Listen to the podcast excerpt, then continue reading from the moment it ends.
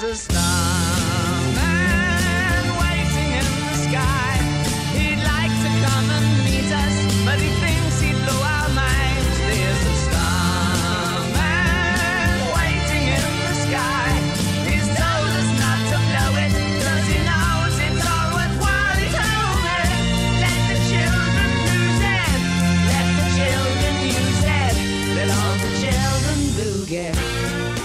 welcome to the Five Star Podcast. My name is Tom Savage. Hope you're having a good week.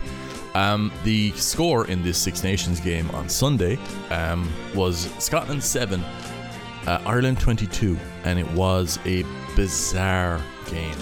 Um, the kind of game that you could probably go another five or six years and not see the same circumstances that popped up as they did here. Um, and for, and I'll just put it out there right now, for Ireland to win this game with the circumstances that were there, the, the multiple injuries to the pack, the situation at hooker with, with your starting and replacement hooker both getting injured, um, for Ireland to win that game against a good Scottish side, for me, is the sort of proof, not not not proof, but if you want an illustration as to why Ireland are the number one team in the world at the moment, it's this game, it's that second half, are probably what you want to look at. Um, like, and we've been over on this podcast a few different times as to what I suppose what we can do and, and, and what why certain people, me included, have an issue with the Ireland squad being made up of, like in this instance, almost 76% Leinster players. Like, not even Italy have that many Benetton players, right? Like, that to me is a problem. But there's no way that a side that doesn't have the cohesion that an Ireland squad with 76% of the players there playing and training with each other every week of the year win that game in the second half. It just does not happen. Okay? So, as much as I might, not like it, there is a justification for it. And here, the ends justify the means. So, it's something that I think when we look at it, there are there are two ways I suppose to look at it. The first half, right? Ireland were quite disrupted. Okay, a lot of guys coming on and off, um, and you know I- think there was a bit of bad luck at the start where, you know, Scotland lucked out by using a new ball and getting that play redone. Um, that was a good try by Ireland. It was a it was a mistake by Scotland. It's a technical offence that got them off the hook there. Okay, but again, look, every team gets a bit of a stroke of luck like that in a game or or over the course of a few games. So look, that was theirs. Um, the opening about 10, 15 minutes, like Ireland only scored a penalty to start off with. Now Ireland are a team that always start quick and that tend to score tries really early inside the first twenty minutes. So for Scotland to avoid that and to score and to like to limit Ireland to three points starting off, that's a good start. That's kind of what you want to do if you want to beat Ireland. You have to stop that fast Irish start, and they did. And with that, I thought Scotland started to grow into the game quite well, in the way that I kind of I half expected them to grow into the game. Like I, I look at Scotland and look, I've got issues with how they managed the second half, and you can look at some of the opportunities that they spurned in this one as well. But look at the opportunities that they spurned. Like I watched this game back. Uh, I've only just finished because I understand this is Wednesday morning.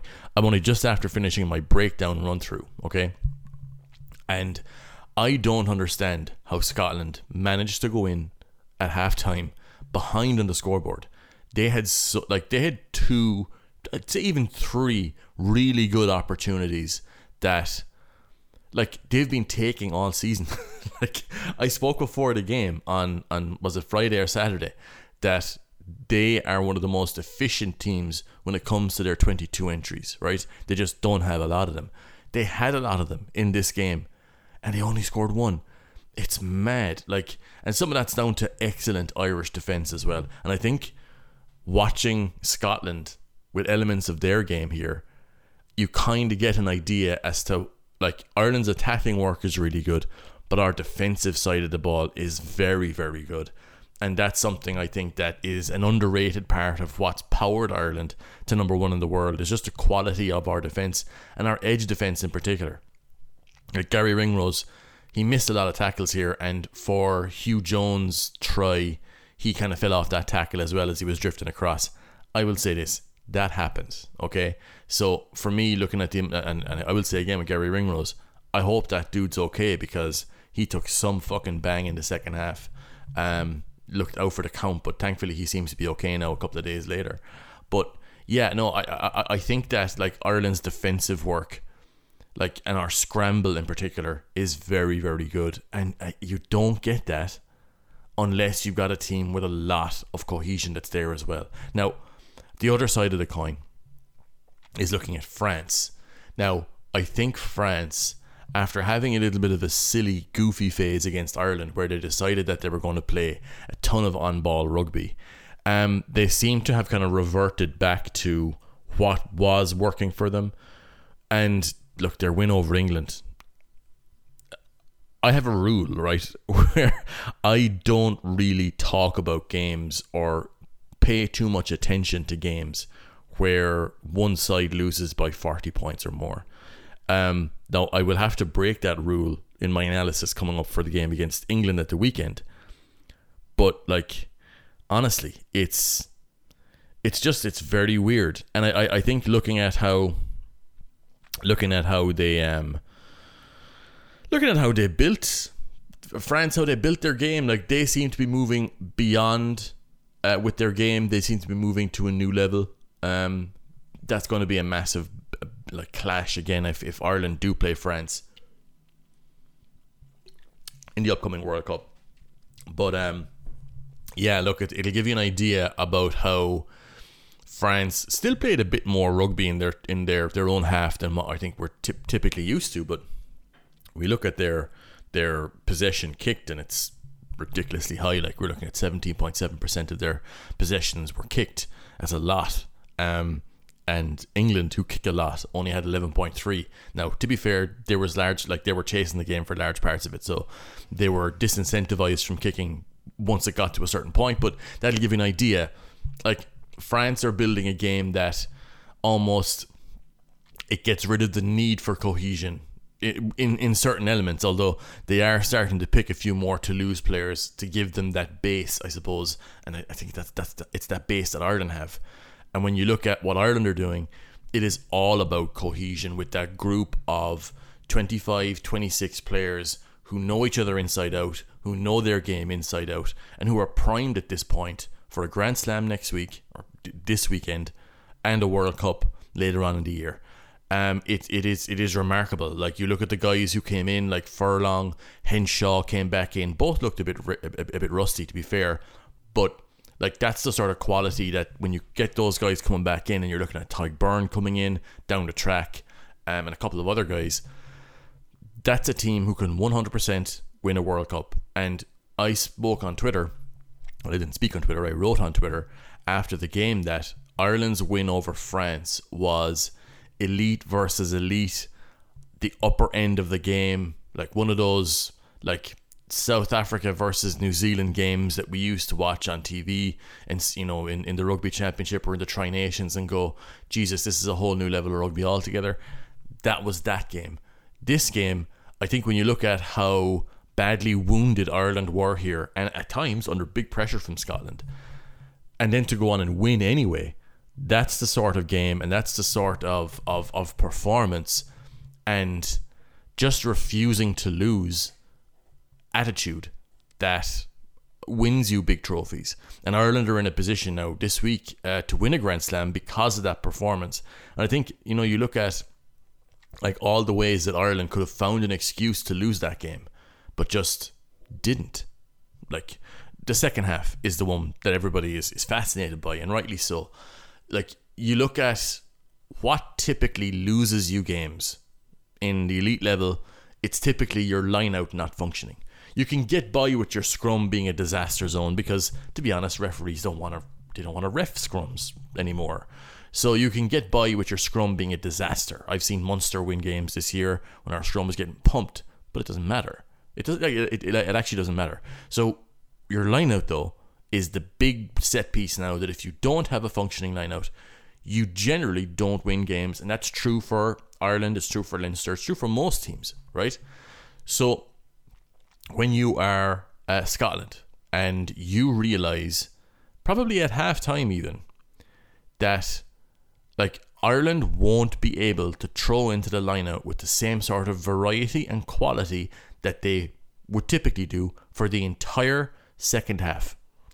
Like that's not the same as getting a player red carded, right? Because I, I think looking at the way Scotland were playing, that at times they were playing a little bit like a team that was like th- that that that they were expecting space to be there as if Ireland were down to, to 14 men.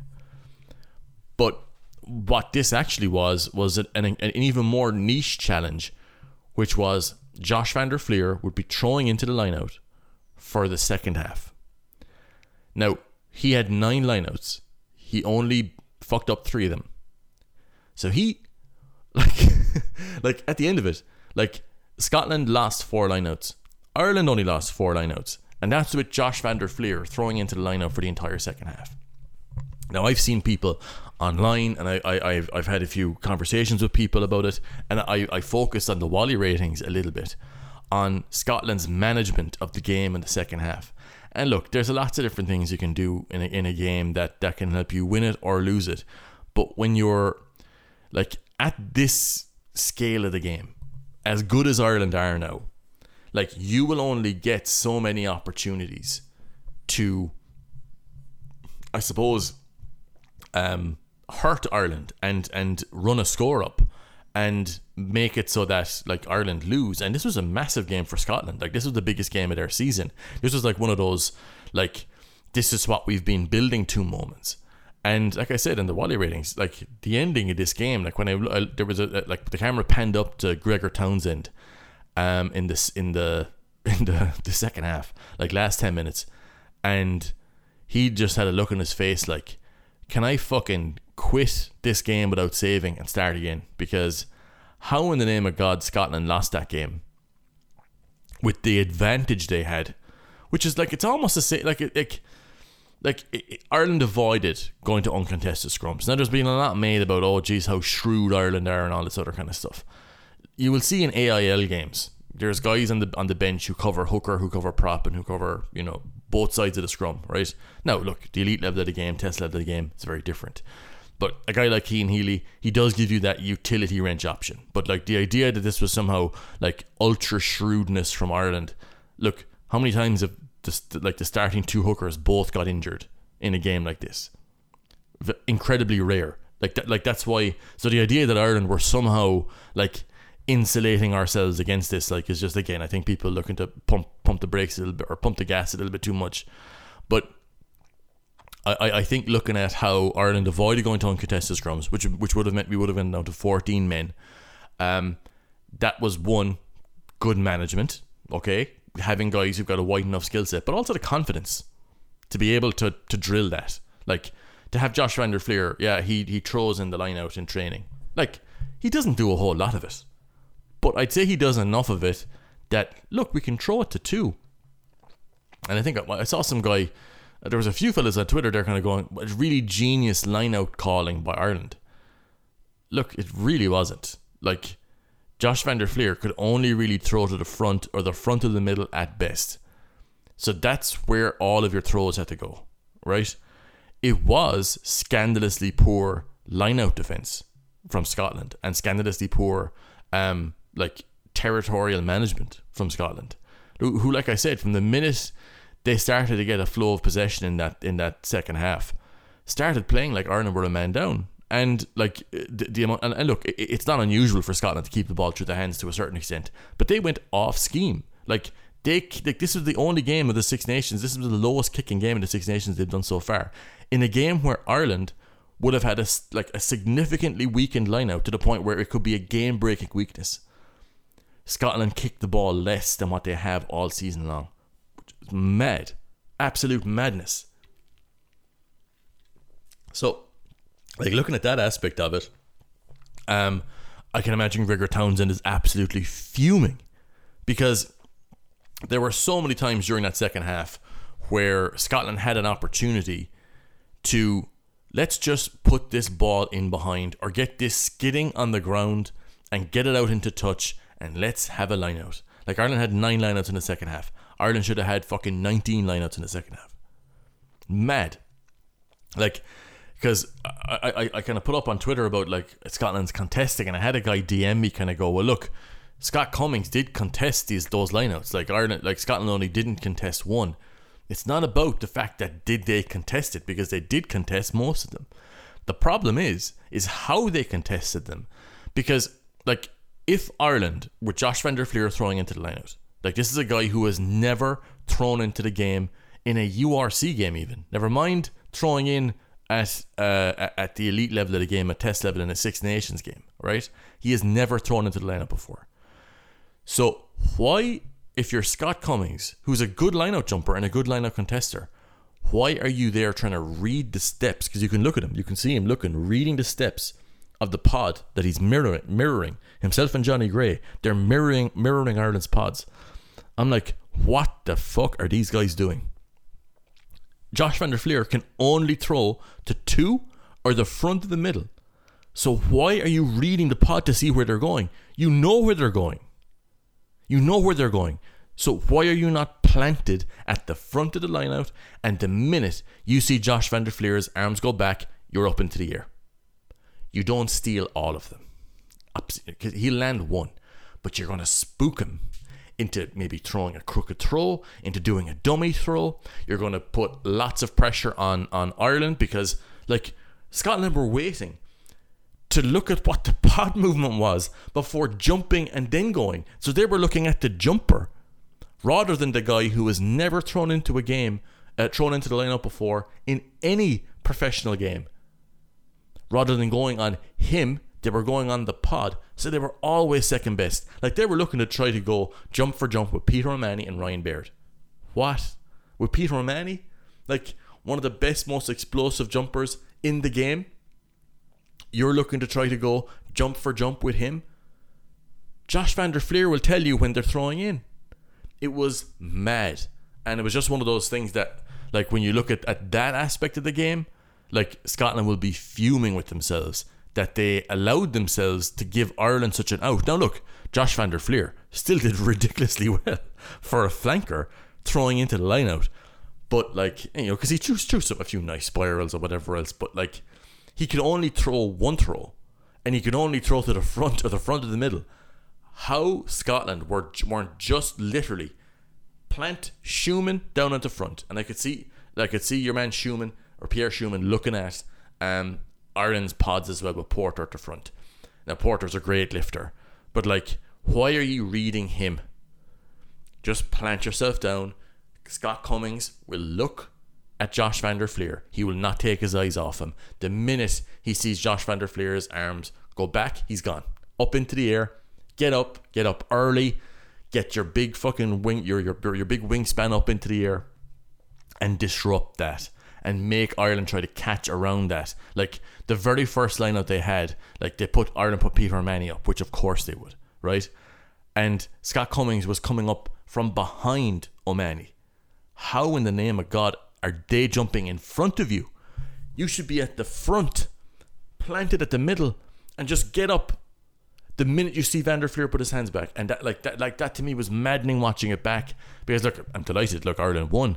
But I'm looking at it and going, God above, how did Scotland blow that? Look, I know Richie Gray was off the field. He was actually off the field relatively early. I think he picked up an injury inside the first ten minutes. And Scott Cummings is a young young enough player.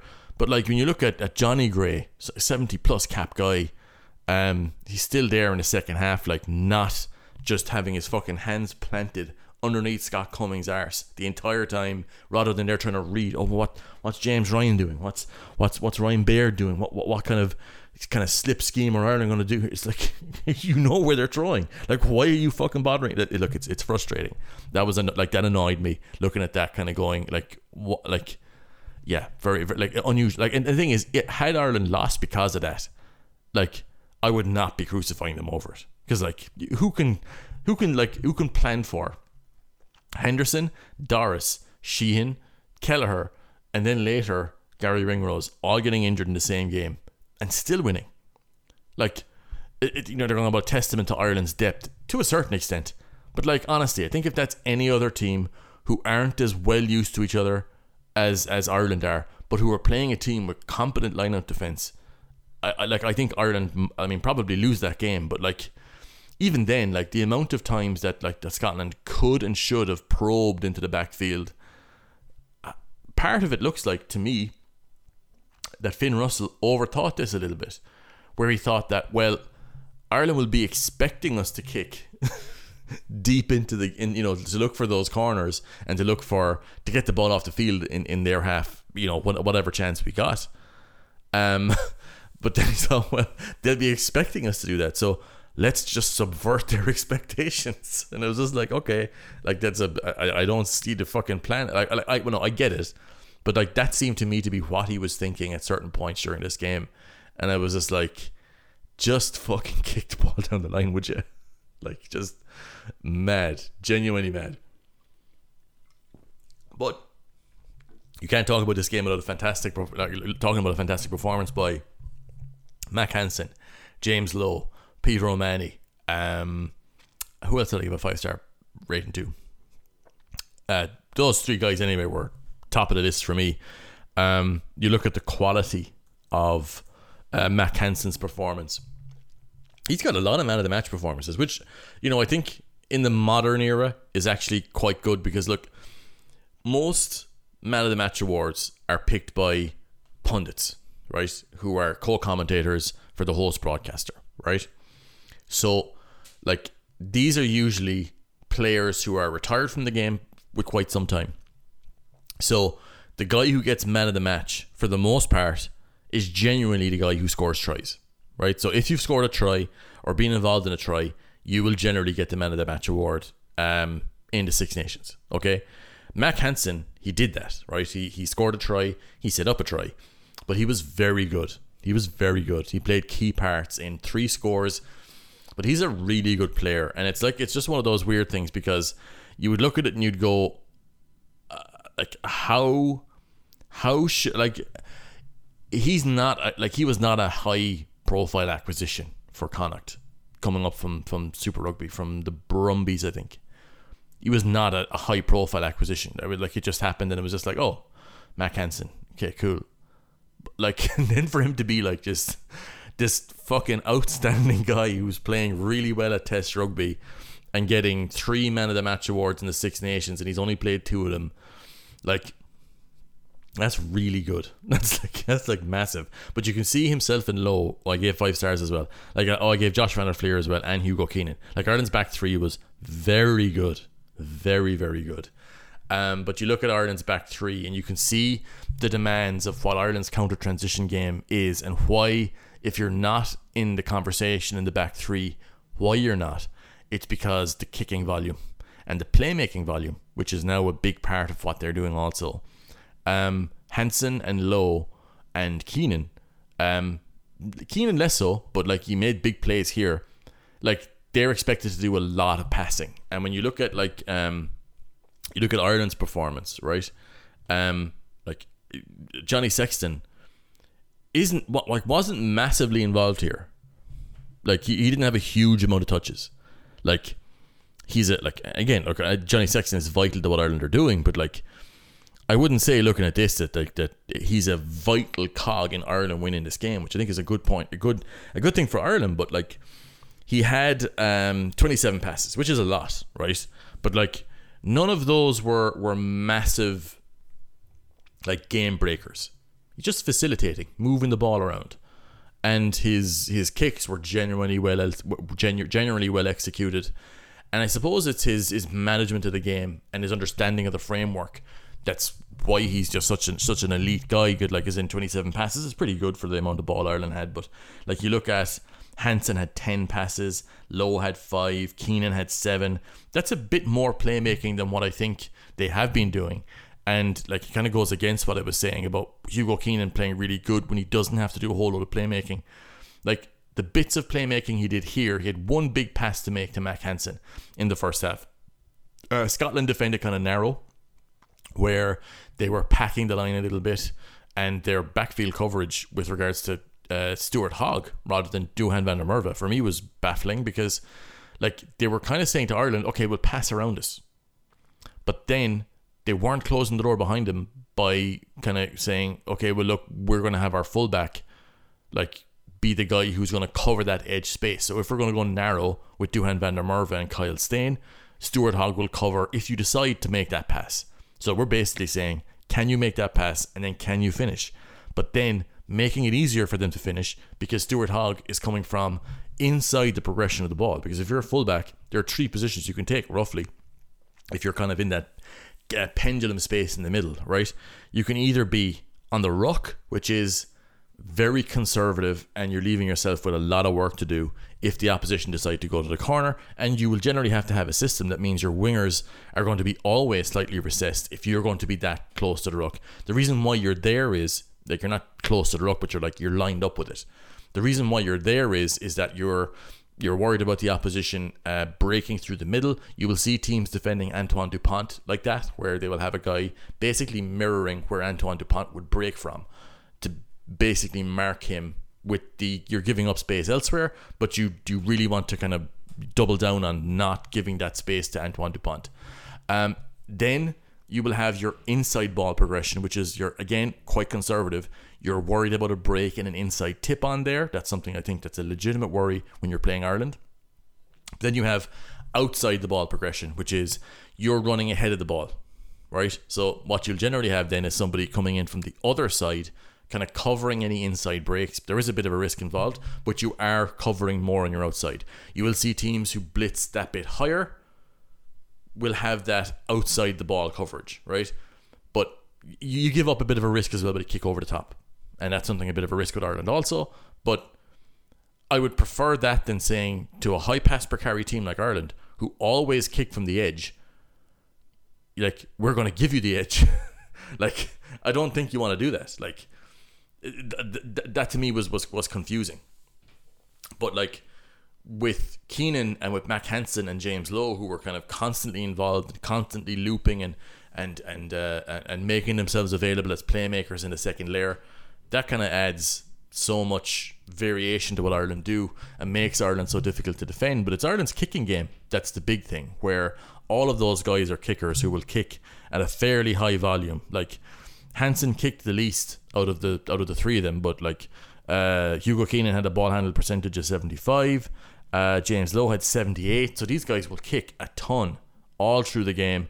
And when they get onto the edge, they have no bother in breaking there. But you look at, at James Lowe, some of the breaks he made, some of the tries he scored, well, the try he scored, um, just very difficult to deal with. And like with, with Johnny Sexton understanding what his role is now, he's just getting that flow of possession going really, really well. And that, like with our two wingers and our midfielders, interchange quite a bit and it's it's a really kind of unique kind of system that Ireland are running at the moment, but it's perfectly suited.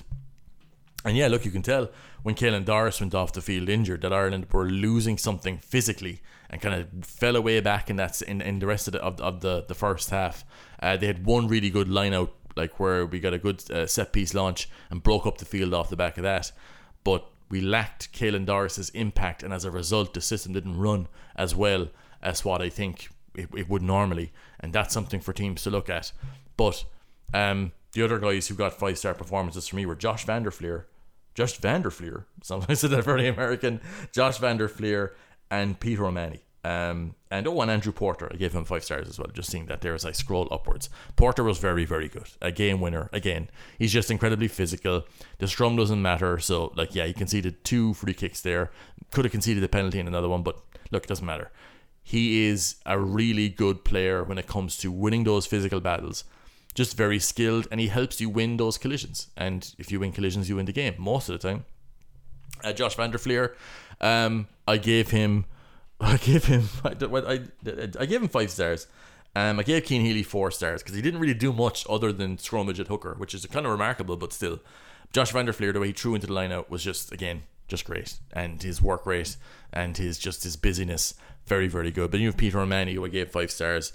I think if Peter O'Mahony is not playing in this game, Ireland lose. um, his role adaptation after Caelan Doris went off the field was outstandingly good. He just like changed tack. He started coming more centrally. He has a ton of breakdown involvements as you'd expect, but he made some like really key carries as well, as well as being like a godsend in the lineout. When you have a, a, a flanker throwing in, and you need somebody to go up and get the ball for you, Peter O'Mahony. Peter O'Mahony is the guy, and he was helped by Andrew Porter, who was fantastic in the lineout there as well. But that's the sort of, of, of performance from Peter O'Mahony that shows why he is that guy and why he has been that guy in Ireland teams for a decade now. He is always this good, certainly for Ireland. And if you look at the way that this game played out, like what type of game would you want where you haven't got a guy who will max out? He can go to a heavy defensive role if he needs to. Like the entire point with this, and I said it in the in the, the, the gift room that I put out as well, is that like players fit the system that they have been selected to play in. Okay, so like a lot of the a lot of the discourse of Peter O'Mahony like sometimes comes down to the fact that well he doesn't have a whole load of tackles or he doesn't have a whole load of carries, so he must be rubbish.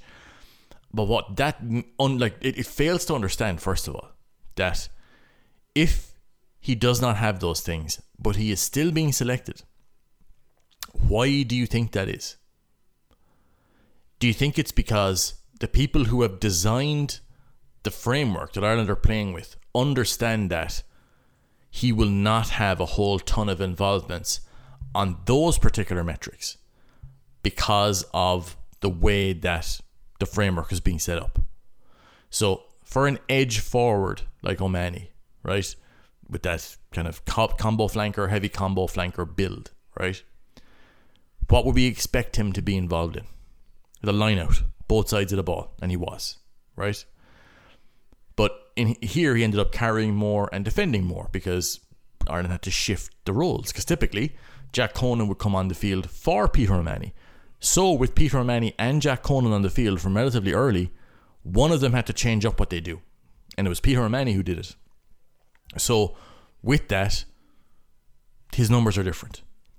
But what they typically do with Ireland is that they have him involved in the lineout, they have him involved heavily at the breakdown, and they're looking for quality breakdown interventions here, which aren't just show up first at, at, at the breakdown. One of the stats that come up from the Six Nations is um, arrivals at the breakdown, right?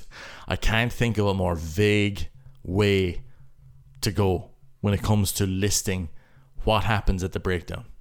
Your word, oh, did you arrive first? It's like, okay, but what did you do when you got there? it's a, it's a bit like you know showing up to work first, but then kind of accidentally burning the kitchen down. You know, it's like okay, well you were there first, but you kind of we, we kind of wish you weren't. Um, so it's just one of those things where what Peter O'Mahony gives you consistently is quality, and this game kind of it, it exaggerated what he does, but this is always what he does, and it's just that like the reason why he doesn't always carry this much in games is because he schemed not to. They have other guys to do that. So he then will involve himself in different areas of the game that make the game work, right? So he's a really good facilitator when it comes to like because I'm trying to explain to like to, to people who don't get what Peter O'Mahony does, but who can understand in other sports guys who might be a little bit more subtle, who don't score a ton of goals, who don't have big massive tackles um in, in games like like is Roy Keane Andrea Pirlo. but instead of passing the ball, he is winning breakdowns before they're in a position even to be challenged for. Or is that a bit is that a bit off? I'm not sure. Like it makes sense in my head that he has got a subtle role in the game that people sometimes go, "Oh, it's unseen work," but like it, it, it is not unseen and it's vital to what Ireland have been doing under Schmidt um, for every period bar the one where he was injured with a very serious ACL injury for the guts of nearly 18 months where he was back within you know 10 months or whatever else but he was he was not back to his best because he needs to be like fit and he needs to cover a lot of ground to play the game that he does So like yeah, no, it was just it, it, it was very unusual. But I think that like what we've seen from Peter O'Mahony is is that this baseline of performance is not unusual. This is not an aberration. Like this is this is how he plays for Ireland, and it's why he is such a, a vital, like, just a massive leader in this group, and why people go, oh, you got a year, another year contract. It's because he's still performing to an incredibly high level and doing exactly what the team and what the coaches need him to do in this system.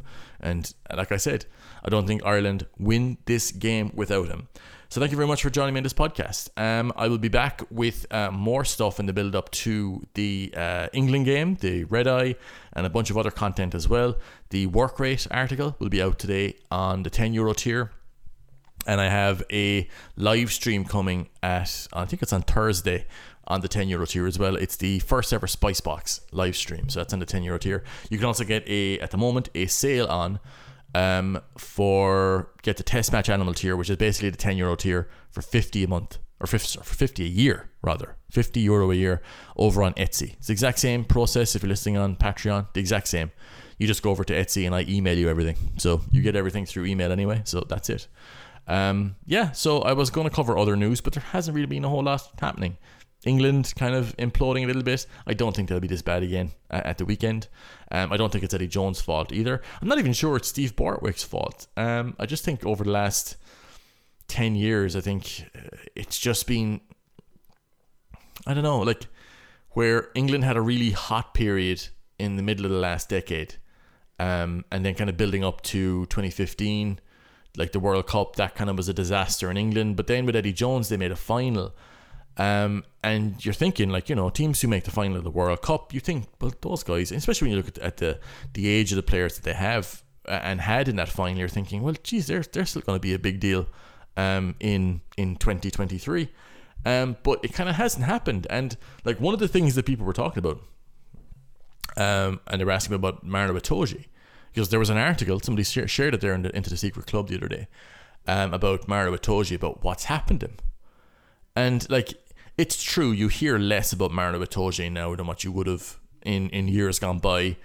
I think parts of the game, uh, kind of bypassing him, have have kind of have kind of done that. Like I had him always listed down as a kind of very specific role set, which is the four slash six D flanker which is there was only a couple of them, right? You have Courtney Lawes, who's in that bracket, you have uh, Pieter-Steph who's in that bracket, and you have Maro Itoje in that bracket.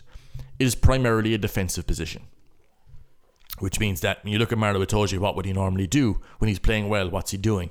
He's winning breakdown turnovers. He's maxing out with a ton of tackles. Um, his offensive ruck work is really good. Um, but when you look at in his line at work on both sides of the ball was very good. His maul D was very good.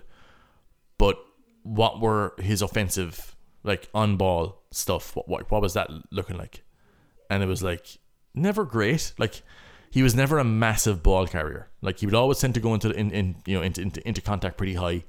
Um, he was never somebody who was like a big dominant ball, you know, on ball guy, the same way a Billy Vunipola would have been, or even Manu Tuilagi would have been but it worked because of the, the build that England had in their in their back five or in their front five. Um, with Mako Vunipola going backwards a little bit physically, with George Kruis retiring, that's put a lot of pressure on Maro Itoje as being a kind of a, a big physical touchstone for England, and I don't think that's his game. Um, they've struggled to replace George Kruis. He's still only 33, but like they like they have struggled to replace him, and I think that elements of what he did Itoje is now doing, and it's not really fully suiting his game. Um, and I think, like a lot of teams, like bar maybe France and South Africa, they're struggling to get the size in the second row.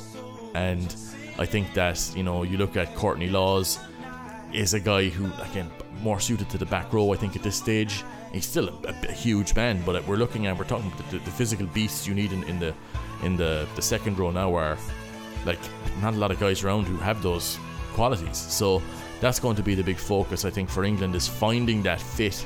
They're not going to do it by Sunday or by Saturday. So again, it'll be interesting to see, but uh, I, I don't think they're as bad as what that result might suggest. But it's a bad result. like it's a very bad result. Don't get me wrong. Um, so yeah, it's going to be an interesting one. Anyway, a little diversion there. Now it's the end. thank you very much for joining me. I will talk to you again very, very soon.